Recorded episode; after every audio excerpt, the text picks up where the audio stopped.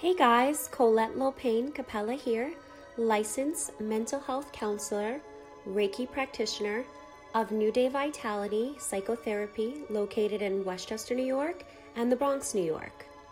What I wanted to do today was to come on to talk about some survival tips for the holidays. Holidays are coming up, and often I get the question like, how do I beat the holiday blues?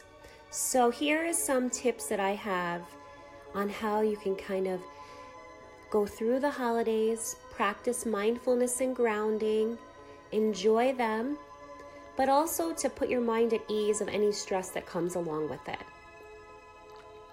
So, the first thing that I always say to people is don't be alone if you don't want to be. Some people prefer to be alone, but you don't have to be if you don't want to be.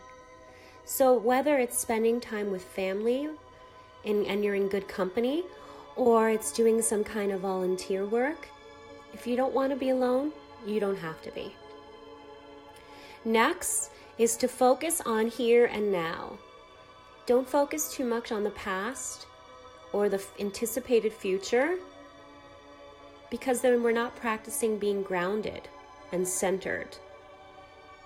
And when you get together with your family or your friends or your volunteer, you want to enjoy those interactions. You want to make memories. So focus on the here and now. The next thing is it's okay to say no. when you have tons of invitations, remember this is your holiday too. You don't have to say yes for everyone.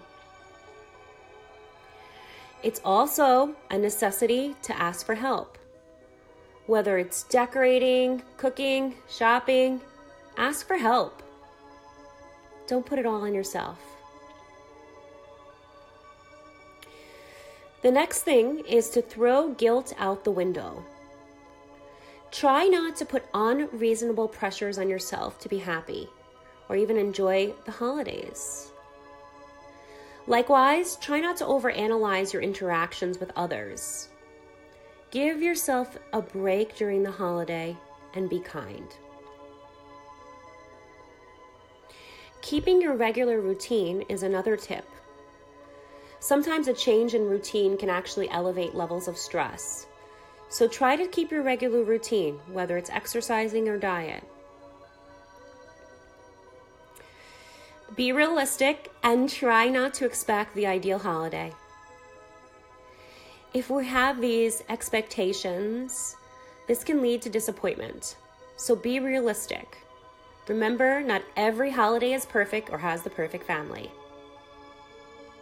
Lastly, is be good to yourself. If you're feeling blue, pamper yourself. Do something that makes you happy.